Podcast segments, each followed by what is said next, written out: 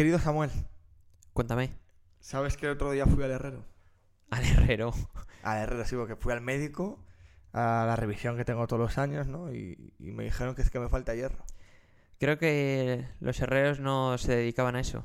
La verdad es que no lo sé, eh, porque no lo sé yo, pero yo creo que no lo sabe mucha gente. Porque hoy vamos a hablar de los oficios extinguidos. O que están en peligro de, en peligro de extinción, ¿no? ¿Y de los oficios del futuro? Podemos hablar también, ¿no? Pues adelante.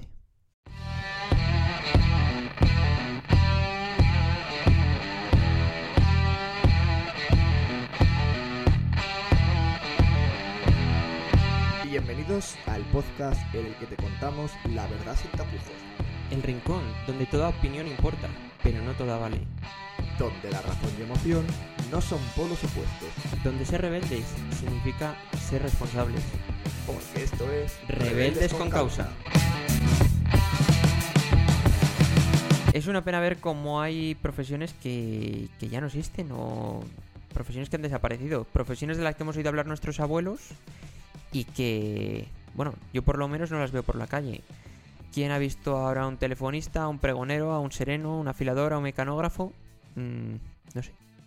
cada vez son más ¿no? los, los oficios, los trabajos que mm, o desaparecen o están en peligro ¿no? de extinción. Hablamos mucho de los animales que hay en peligro de extinción, que son muchos, pero es que también lo podemos hablar de, de los trabajos. Yo creo que es parte de nuestra cultura, parte de nuestra historia y por eso hay que recordarlos. Entonces, Sí, y, y además de hacer esa conciencia ¿no? de, de querer aguantar y recordar lo, lo que es nuestro, creo que es necesario. ¿no? Es que estamos hablando de que hasta el panadero está en peligro casi de extinción. sí. Algo tan simple Resulta- como el pan. Y nos reímos, un panadero. Pues que es un trabajo igual importante que, que cualquier otra. Desde luego. Si quieres vamos comentando. A lo mejor es que hay gente que no sabe qué son estas profesiones. Vale, me parece bien. Hemos hablado antes del herrero, Del herrero, sí. que se encarga de, de- de- del hierro, pero en otro aspecto, ¿no? No, hombre, no, no pone hierro en venas. Eso no, se ocupa mm, los médicos, las enfermeras. Pero eh, el herrero mm, antes era una profesión que a la que acudía todo el mundo. Era En, esencial. en todos los pueblos mismo había uno y en las ciudades pues, pues unos cuantos. Eso es tanto para, para los caballos, Hmm. básicamente, que, que antes era el medio de transporte, como también para, pues para arreglar arados, para toda la maquinaria. Que cada vez, pues bueno, ya está todo más... Ahora, si te quieres forrar, montas una pase de herrero y tal en, en una ciudad, normalmente, o en un pueblo y te forras, ¿eh? Hombre, claro, todos los caballos vienen a ti. sí, sí. literalmente. Y las telefonistas. Las series de las chicas del cable. Sí. eh, pues ese oficio de, de cambiar de línea tal, no... Impensable ahora. No, no, tener a alguien cambiando, ponme con no sé quién, y ponían ahí el cablecito y así Claro, cambiaban. claro. Se lo cuentas a un niño y yo creo que se queda flipando diciendo eso ocurría hace siglos. No, no, se ocurrió hace 15 años. Sí, bueno, no tanto, pero. o, o bueno, 15 años a lo mejor. En no lo sé. algunos sitios así anticuados seguro que todavía... Sí, sí, Sí, seguro, siguen con el teléfono y yo. El pregonero. ¿Tú sabes lo que es un pregonero? Sí, el que hace el pregón de las fiestas. Nah, no, no, no. El que se encarga, ¿no? Y dando las noticias, por ejemplo, en un pueblo. Eso era muy típico. Era, era muy típico, noticias frescas. Y Correcto. iban y era la forma de comunicar. Ahora los pregoneros son los de las redes sociales, pero con Hmm. mucha menos cabeza que los buenos pregoneros. Sí, entre otras cosas, ¿no? Me recuerda mucho el pregonero a la- al alfilador. el afilador. El ¿te acuerdas afilador, lo he dicho mal, sí, sí, sí. Yo eso sí que me acuerdo, el sonido. Cuando pasaban Mm. con la flautilla esa Sí, sí, Joder, sí, sí, ese sonido típico. Eso, eso es historia de y España. bajaba, bajaba todo el mundo a la calle. Mm. Mm.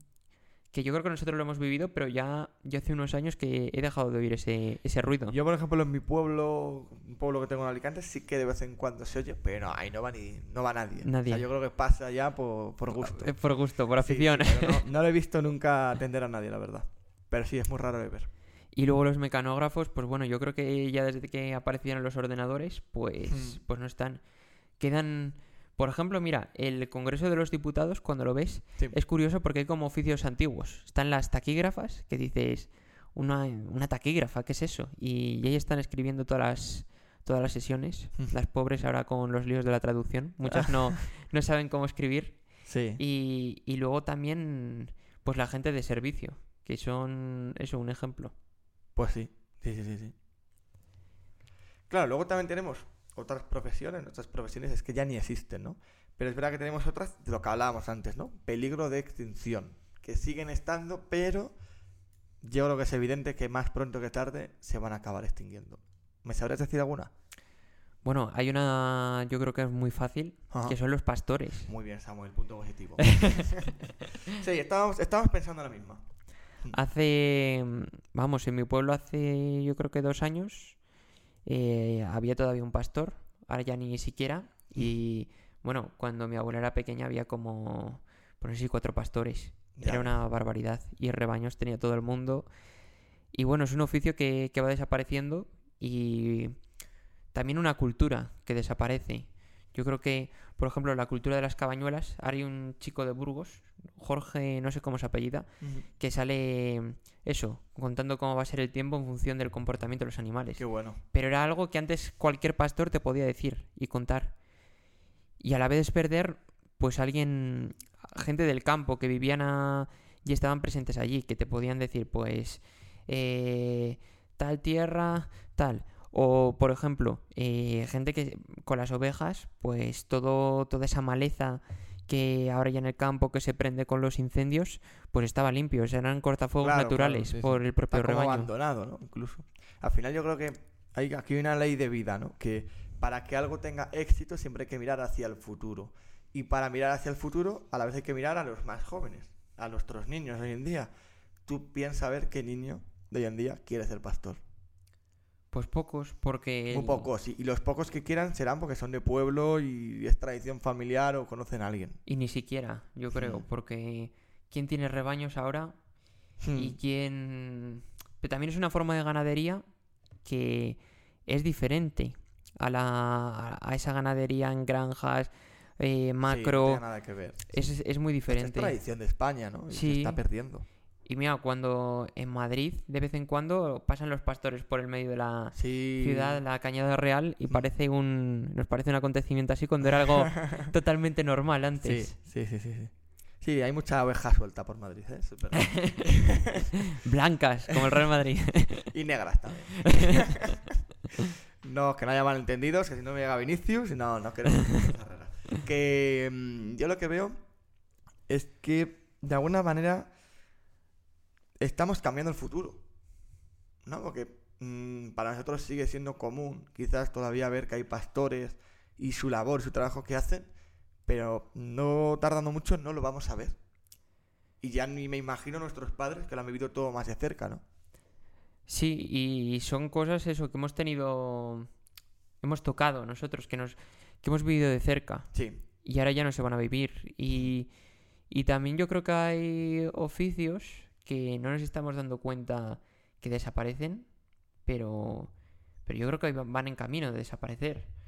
Porque cada vez, por ejemplo, mm, y aquí hay que romper una lanza por la Guardia Civil, eh, yo creo que es un cuerpo esencial en nuestro país, pero por ejemplo cada vez se le está dando menos importancia, porque es a veces ver a gente, a profesionales que solo se deben a la ley y únicamente a la ley, pues, pues no gusta. Y tantas otras profesiones, eso, que, que se están dejando poco a poco morir y que a ciertos sectores les gustaría ver morir, yo creo. Sí, yo creo, por ejemplo, en el caso de la Guardia Civil, a veces es la propia Guardia Civil los que la dejan morir. Hay que decirlo. ¿Por qué? Bueno, tú me lo has dicho, ¿no? Algunos se limitan a cumplir la ley. Pero es lo que deben de hacer. Sí, pero tú estás tratando con personas. Y a mí que venga un Guardia Civil subidito de tono, Los menos. vale, pero es a lo que me refiero, ¿no? Que, que tienes gente... Pero a ver, esto pasa en cualquier profesión al final, ¿no? Que, que tontos hay en todos lados. Pero mm, sí, es verdad, es verdad que es una profesión. No creo que vaya a desaparecer, es imposible, ¿no? Pero que quizás ya no tenga el, el valor. sustituirlo- por otra, sí. Y, ¿Y, es un- por qué sustituyes tú la Guardia Civil? Pues Es- para un, una policía nacional que no tenga ya, no sea un, un cuerpo dentro del ejército, pero dedicado a lo civil. Pues mira, los que podían desaparecer, ¿sabes quiénes son? ¿Quién? Los de seguridad que se encargan, yo qué sé, un- en un estadio, en un... Son, son policías fracasados. pero, pero bueno, no, hay gente muy maja también. Perdón, perdón por lo que estoy diciendo, ¿eh? Porque lo que dices tú, hay gente muy maja y muy válida. Y, y hay que tenerlos echados para adelante para trabajar en eso porque no es fácil. Pero de verdad, hay mucho subido de tono, ¿eh? Sí, hombre, pero Ahí es más común. no generalicemos. Ahí es más común, eh, en general, tener fracasados subidos de tonos que se creen... Más porteros de discoteca, me parece a mí. Pero más ser lo que- mismo, ¿eh? Bueno, Sí, sí, sí. ligeras diferencias. En que sí, pues bueno, que el portero de discoteca es un 4x4, 16, ¿no? sí. Y uno de seguridad es 2x2. Una tontería, ¿no? Pero... Mira, hablando de 2x2, Sí. otra profesión, los, los maestros. No van, a ¿Tú desa- crees que van a...? Bueno, no van a desaparecer, pero la figura del, del maestro sí. Y yo creo que si nos fijamos en eso, en, en lo que es la, la figura, el prestigio, eh, los profesores de universidad eh, van a estar ahí siempre. Pero yo creo que si todo sigue igual, tendemos hacia una sociedad en la que se, se valore menos. Que un profesor de universidad puede ser cualquiera, cuando en realidad tendrían que ser pues gente con muchos méritos. Y también es un sistema muy, muy limitado que hace que gente con muchos méritos y con mucho trabajo que no puedan ascender, que no puedan seguir. Entonces son, son mundos que yo creo que les hemos burocratizado tanto, que les hemos cerrado tanto, que muchas veces al talento no se le dan oportunidades para quedarse. creo que has dado la clave, ¿no? Has dicho dos palabras que lo definen todo, ¿no? Prestigio y valor. Si tú, pier- si tú pierdes el prestigio de tu profesión, estás perdiendo el valor y la importancia que tiene. También creo que todo esto se debe, en cierta parte, a que cada vez es más común, que no significa que siempre, desgraciadamente, le empezamos a dar valor a todo. Es decir, hasta hace no mucho parecía que si no ibas a la universidad a estudiar eras un fracasado. Alguien de clase B, de decir, "Ja, ha estudiado un grado medio, ¿no? O Sí. una formación profesional. Para nada, ¿no? Y en otras partes del mundo lo hemos hablado muchas veces, que en España parece que menospreciamos una formación profesional, cuando en otras zonas de Europa, por ejemplo, es más importante que la propia universidad. Y de hecho, ahora mismo estamos trayendo a profesionales de estos grados medios desde países como Rumanía, por ejemplo, porque aquí en España no tenemos. Literal. Y es por ese encabezonamiento que ha habido por siempre bachillerato, cuando cada bueno, bachillerato y luego grado universitario, cuando no todo el mundo puede seguir el mismo camino y muchas veces a lo mejor se puede seguir llegar al mismo sitio desde sitios diferentes, que es algo que no, claro, no claro, se llega a claro. entender. O hay que entender también que cada uno somos diferentes, al igual que tú, por ejemplo, estás estudiando medicina o yo eh, magisterio, mm, porque uno no va a poder estudiar o ir a la universidad o prepararse para unas oposiciones, por ejemplo, otro simplemente hacer una formación profesional que muchas veces te da un futuro mejor, Desde luego. ni más ni menos, ¿no? Entonces creo que eso en cierta parte también involucra un poco esa vertiente del valor, ¿no? Que damos a las profesiones. Y también lo del talento, también yo creo que es algo curioso, que como aquí me parece como país somos muy capaces de formar muy bien, porque se nos valora muy bien en el extranjero, pero no somos capaces de retener el talento. de Formamos, las pero cosas- dejamos escapar. Ahí está, que es otra de las cosas que habría que conseguir cambiar. También de alguna manera la clave puede estar en el futuro, ¿no? Que le prometes a, a- a los jóvenes como nosotros. mm, Cada vez es más incierto, ¿no? Sobre todo en muchas profesiones, los médicos, ¿no? Como médicos de, de clase mundial que salen de aquí de España, de un país chiquito, que es que tampoco somos un país grande, y se van a otras partes del mundo a triunfar. Bueno, luego hay gente que regresa. Ahí está, por ejemplo, Valentín Fuster, Vuelve que se fue hace mucho Navidad, tiempo ¿no?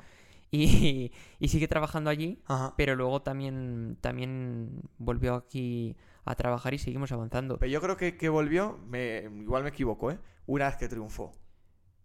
Sí, yo creo que sobre todo se formó en, es el en problema, Estados Unidos. El triunfo, el éxito, siempre se, se, queda puede, fuera. se da fuera, sí. ¿Sabes? No lo La valoramos. la recibes aquí, pero Por ejemplo, en médicos, eso, Valentín Fuster, pues es el, el mejor cardiólogo de- del Mm. mundo, porque es del mundo, pero es el muy valorado en Estados Unidos.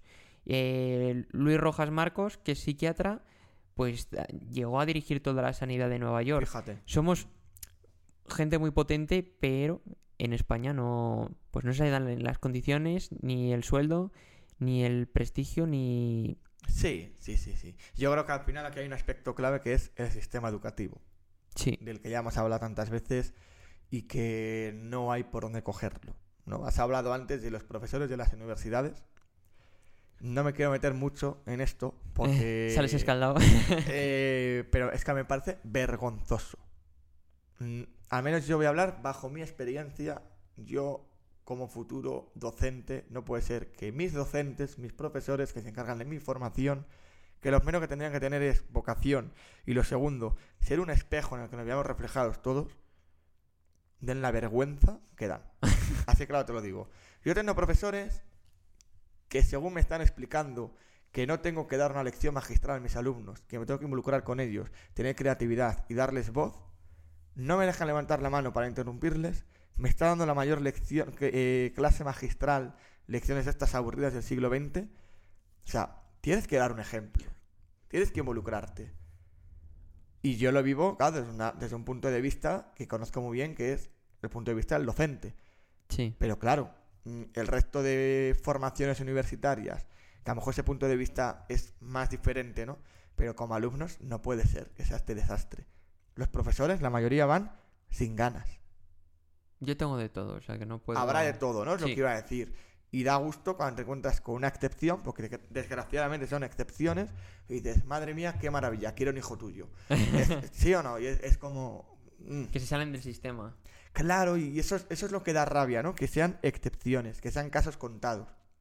Y se ve desde la educación infantil a la educación primaria. Pero según vas escalando, es más exagerado. Todavía más. Hmm. Otro tema interesante, que yo creo que, bueno, podemos llegar aquí a una polémica, Ajá. pero yo creo que es el tema, a las manos. el tema de, has dicho, has hablado tú antes de las oposiciones, de los funcionarios. Y yo sinceramente pienso que en España tenemos un- una gran ventaja, que es tener ese, ese modelo, pero luego tiene muchos inconvenientes. Porque yo creo que, el modelo de funcionarios en España es un modelo que, ya ha fracasado, porque tienes todo derecho a trabajar por una plaza que has sacado, pero luego a la vez tienes que tener unas, un seguimiento, no, no te puedes acomodar a una plaza de esa forma. Anclarse, sí. Y, y bueno, tendrían que medir, yo creo que por objetivos de trabajo, como en una empresa privada, pues igual en desde lo público. No, no se puede trabajar Sí, sí, con incentivos. Yo, por ejemplo, mira, hace dos años, o- sí, cuando empecé la carrera, hace tres ya, mm, dije, jo, cuando acabe la carrera, que bien que no vuelvo a estudiar. Y me he dado cuenta que no solo en, en mi trabajo, sino que ocurre en cualquier trabajo del mundo, no puedes dejar de formarte. ¿Por qué? Por lo que decimos siempre, la sociedad avanza y tú tienes que avanzar con ella. Por lo tanto, te tienes que seguir formando. Da igual la rama y el tipo de oficio que tengas. Así Entonces, es. no te puedes anclar. Y es lo que pasa muchas veces con los funcionarios. Pensemos en el futuro. ¿Qué profesiones, oficios, crees que eh, van a desaparecer de cara al futuro? ¿O qué nuevos oficios crees que van a aparecer? Bueno, esto es complicado. Esto es tirarse a una piscina. Por- Nostradamus Ortega. vol- Volvemos dentro de 10 años y vemos en qué hemos acertado. Como una quiniela, ¿no? Perfecto, más, sí. Pues se lleva, yo qué sé, el, fue el fuerte aplauso del público. Poco más. Eh, bueno, lo primero es que, jo, siempre nos pasa que cuando nos dicen, dibújame el futuro dentro de 10 años, todos pensamos en coches voladores, por ejemplo. Mm, bueno, eso tú, yo creo. Ah, pero yo creo que todos lo Coche hemos pensado volador. siempre. Y nunca ocurre, ¿no? Entonces, vamos a ser quizás más tranquilos, porque es verdad que la, la- la historia está avanzando muy rápido, estamos evolucionando muy rápido, pero a la vez va muy despacio. O sea, esto no es una cosa de hoy para mañana. Yo, por ejemplo, creo que un aspecto clave es la inteligencia artificial, que ya da un gran salto en la sociedad en, en apenas este último año. ¿Qué nos puede deparar el futuro? Pues yo creo que más que aportar trabajos, lo que va a hacer es quitarlo. Mm, ¿Qué tipo de trabajos? Pues trabajos mm, mecanizados, por ejemplo. Eh, bueno, está bien, en fábricas, ¿no? Sustitución por robot. No sé. ¿Qué nos puede deparar el futuro de nuevos trabajos?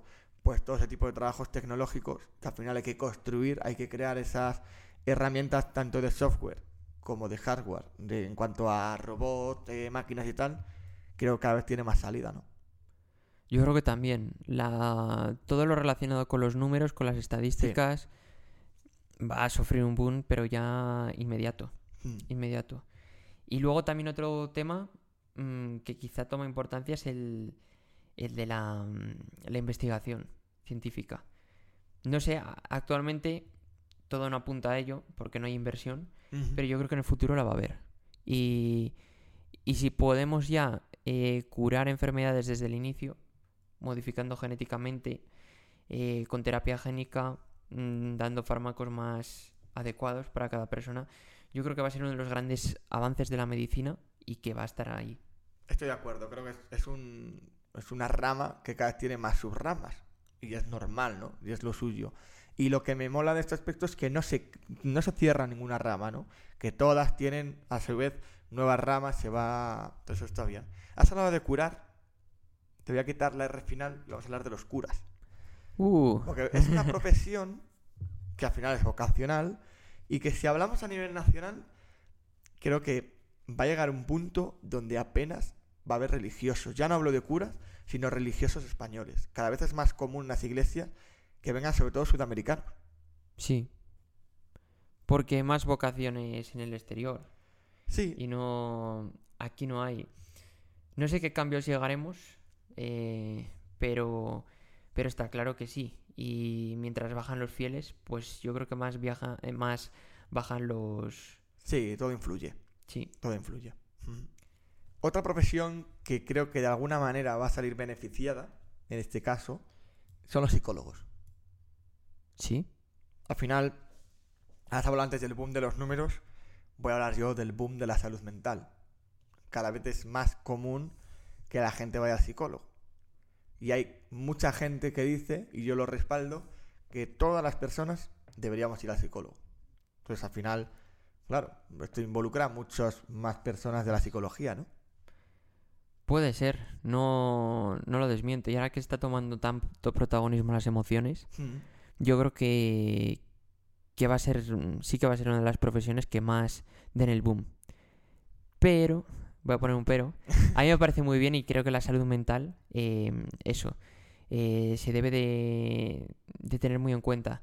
Pero a la vez pienso que sí que es verdad que estamos a lo mejor dando demasiada importancia a las emociones.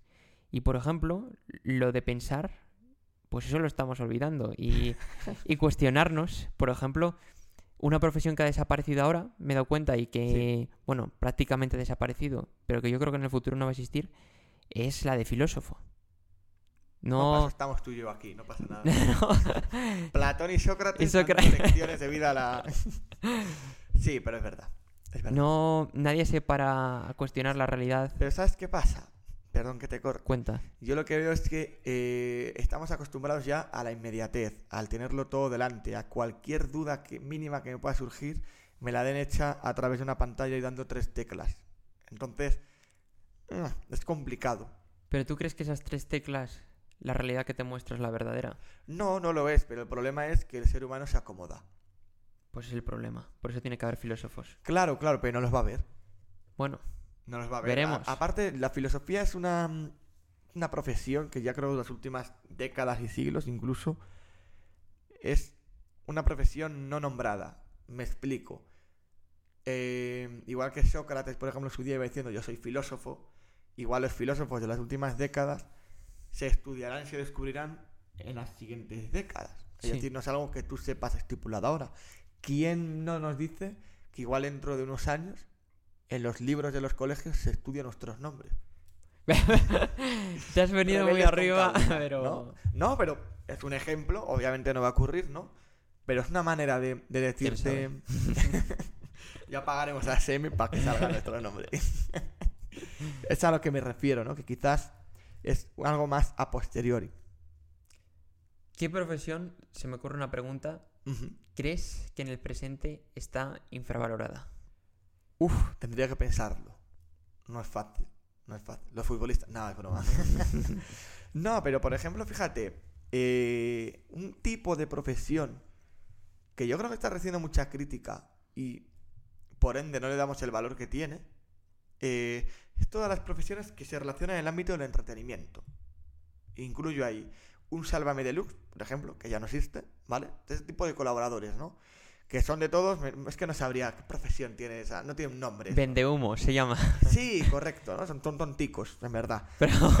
Pero te quiero decir, entretiene a millones, o entretenía, mejor dicho, a millones de personas. ¿Pero a qué coste? Te- pero escucha, te incluyo. Perdón, ahora, ahora me explico, ¿eh? Te incluyo streamers, por ejemplo, que también reciben muchas críticas. Un Ibai de la vida, un Auronplay. Joder, es que esto solamente se pone delante de una pantalla y dice cuatro tonterías. Sí, pero tiene a 100.000 chicos entreteniéndoles que igual la mitad les sirve para des- desahogarse o quitarse su cabeza. Quizás hay que darle más valor. Bueno, yo creo... Incluye a futbolistas. También. ¿Y son los referentes adecuados para dar esos valores a esos Ahí 4.000 hablamos de otra chicos? cosa. No sé. Estamos mezclando cosas. Yo te hablo de que quien no agradece, cada uno tiene sus gustos, sus preferencias, está claro. Tener algo de entretenimiento que te sirva de desconexión. Yo creo que Sí. todos lo necesitamos. Y es algo que no damos valor. Ese entretenimiento, yo te lo... Vamos, estoy a favor de, de esa reflexión. Vamos a hablar de la profesión del entretenedor. Por poner un nombre, ¿no? entretenedor y cuchillos. Fíjate, a mí se, se me ocurrían los, los escritores. Es una, Ah, muy buena. un- una profesión que yo creo que no se valora. O sea, se piensa que es un tío que se dedica ahí a sentarse en una mesa y, y contar, Sí, sí, contar vidas. Y muchas, muchas veces eh, creo que lo que hace un escritor es crear. Y ha tenido que vivir mucho previamente para crear esos mundos. Podemos hablar que son incluso los filósofos del siglo XXI, ¿no? Es lo más parecido. Puede que sí, lo más parecido que quede. Hmm. Porque Un Arturo Pérez Reverte, por ejemplo, sí, sí, sí. puede ser Es el- lo- los que más dan una vuelta una vuelta al mundo al que vivimos, ¿no? una Sí, vuelta de tuerca, sí, eso sí, es. sí, sí, cierto es. Pero ya te digo, los entretenedores, creo Eh, que no somos muy de criticar. Y yo el primero, y yo Sálvame de Luz lo detecto y me alegro mucho que ya no esté y nunca lo he visto, la verdad.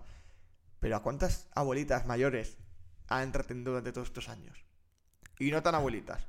Pero a qué coste? abuelitos. Que han puesto en pantalla, pues eso, las la vida personal de mucha gente que no lo merecía. Vale, yo, bueno. yo pienso que lleven tanta paz como descanso nos dejan. y, y que estamos mucho mejor sin eso. También pienso, mm, faltan programas de calidad en televisión. Bueno, faltan eso- entretenedores, es- como eso- dices tú. Eso, por de- ejemplo, es algo que, que está en declive y espero que algún día remonte. No sé de qué manera, pero efectivamente, todo lo que son televisión, incluso radio, ¿eh? Eh, también se nota. Mm, está costando. ¿eh? Periodistas también. Puedes Periodistas, meter ahí de. ¿Qué es eso de. Nos vamos a fútbol, pero me puedo ir a políticos también? De típico presentador que hace una entrevista y parece que se hacen siempre las mismas preguntas. Preguntas, sí. Sí, sí, sí. No sé, no sé, no sé. Creo que también estamos en un punto, la sociedad, de inflexión, donde necesitamos cosas nuevas. Y por Explícate. Eso, por, ese- por eso, por ejemplo, una IA, sale una IA de poniendo un texto, te saco un, un póster de una película y ya todo el mundo estamos flipando. Que es verdad, no es para menos, ¿no? Y ya lo explotamos al momento. Y en dos semanas ya está quemado ese tema. Porque ya todo el mundo lo ha usado 30 veces y ya lo hemos usado para lo que queremos. Algo nuevo necesitamos. Estamos en ese punto, ¿no? Quizás. De que nos cansamos de lo de, lo de siempre. Necesitamos Y- novedades. No, no, no, tienes razón. No. ¿Qué profesiones podrían traer novedades? Novedades. Porque, por ejemplo, un podcast hace 10 años era algo insólito. To- Sí. Ahora ya está quemado. Bueno, es el nuestro, pero. Pero es verdad, es algo que parece que te juntas con dos amigos, vamos a hacer un podcast. Ya. Es lo típico, ¿no? No sé, también es verdad que quemamos todo muy rápido. Claro, yo creo que va a haber un punto de inflexión al revés, que en el que a lo mejor se tienen que rescatar a mm, oficios antiguos y no sé si en este caso van a ser oficios como tal un oficio, pero yo creo que la gente va en algún momento a volver al campo, si no lo está haciendo ya. Y, y ese mundo eh, pues está ahora sin explotar. Mucha gente Sí. de las ciudades que trabajaban en oficinas están volviendo a los pueblos y se están convirtiendo, montando casas rurales, eh, recuperando esa vida de los pueblos, están haciendo apicultores, están... Pues yo creo que esa... También hay un... Lo mismo que el, que el mundo está avanzando hacia un punto, también mucha gente se está dando cuenta que quizá ese punto no es el adecuado, que es lo que nos Sí. tenemos que cuestionar. No digo que sea mejor, en muchos aspectos, sin duda, el mundo de hoy es mucho mejor al, al que vivíamos hace 50 años, pero en muchos otros yo creo que no. Mismamente en eso, sobre todo en lo, en lo ecológico. Y yo creo que ese va a ser un, un mundo a explotar y que va, va a tener una gran importancia en el futuro. De acuerdo, al igual que tuvimos un éxodo rural, puede ser que unos años veamos un éxodo urbano. de la gente. No te digo yo que las ciudades se queden vacías, ¿no? Porque Pero- no va a ocurrir, pero, pero sí, es verdad que, por ejemplo, a la gente no le gusta Madrid, Sí. es la capital de España. Y cada vez cuesta más encontrar gente así. Y, por ejemplo, yo creo que un punto de inflexión en ese aspecto fue la, la pandemia. Sí, Cuando porque mucha gente volvió... El estar en un pueblo, la tranquilidad que te da, todo. Otro oficio Ajá. que estaba ahora pensando a raíz de la pandemia, Sí. eh, que quizá no hemos dado tanta importancia hasta ahora, yo creo que han sido las Fuerzas Armadas. Y pensábamos, alguna había, bueno, cada uno que decía que la invertir en defensa que, que era malgastar, que si pudieran acabarían con el Ministerio de Defensa. Pues yo pienso que gracias a que tenemos, pues eso, a las Fuerzas Armadas, que, que también pues eso, que son gente muy formada. Ahora mismo para entrar de oficial en Zaragoza se necesita un, pues mínimo un 12,2 sobre Fíjate. 14. Hmm. Que hay gente que piensa, pues eso. Bueno, también son- hablaremos algún día de la inflación de las notas, ¿no? De la BAU, que ese es otro Ese es dilema. otra, otro dilema, sí, Sí, sí, pero... Pero eso, son gente que muy válida y que, y que se encargan, pues eso, de mantener la paz que Hmm. hasta ahora pensábamos que íbamos a tener, pero, Pero que, está viendo que no. Se está viendo que no. Es lo que te iba a decir, ojalá se pudiera eliminar este oficio. Pero aquí y en todas las partes del mundo. Bendito problema, es decir, no hace falta un ejército, no hace falta una vigilancia, pero es- está claro que es inevitable y que es más necesario que nunca. La ciberseguridad va a ser un negocio, un, vamos, un oficio Sí. del futuro. También, Expertos en... también, también. Sí, sí, sí. Mira, otro oficio que puede estar en peligro de extinción, cerrajero.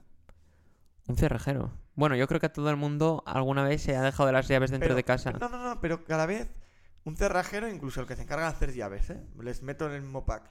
Cada vez es más común ver puertas que se abren con un chip, con una tapa metálica que tú la pones y ya se abre. Ya no hay tantos. Piensa en las casas nuevas que se hacen, Ya no tienen tanta Cuidadito. llave. cuidadito. Son tonterías, ¿eh? pero Sí, sí. lo que yo creo que sí que está claro es que puede ser que en un futuro nos sorprenda y profesiones nuevas sean las profesiones antiguas. Que haya un retorno a lo antiguo, ¿no? Como ya pasó hace siglos atrás. Hace siglos atrás, ¿qué pasó? Por ejemplo, me refiero al regeneracionismo. ¿no? Volver a lo antiguo. De alguna manera vinculándolo a, lo- a los oficios. ¿Y tú crees que va a volver el sereno?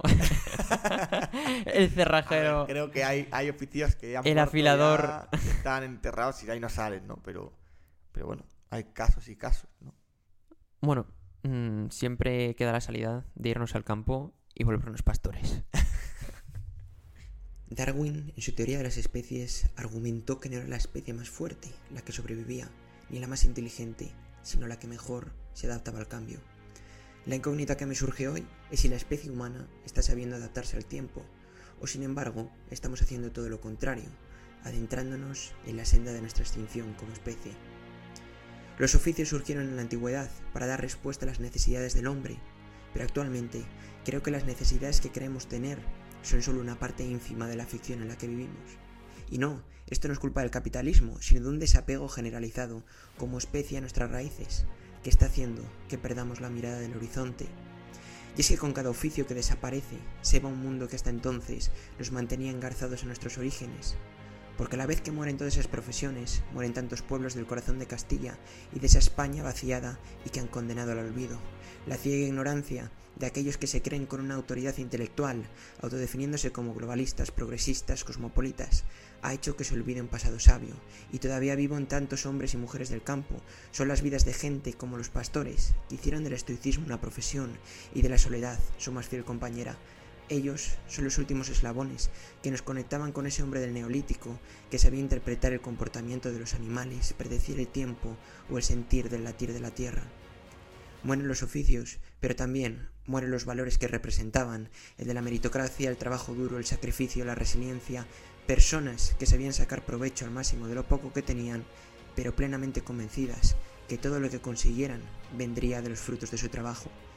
Creo haber tenido la suerte de crecer en los últimos coletazos de ese mundo que agoniza, en manos de seres infames, que han asumido que papá Estado les permitirá vivir de los subsidios por el mínimo hecho de tener la capacidad de respirar, que cree que las ayudas salen de la chistera y no de la cartera de todos, y en la que servir con honor y desempeño a las convicciones o lo jurado es perseguido y sancionado.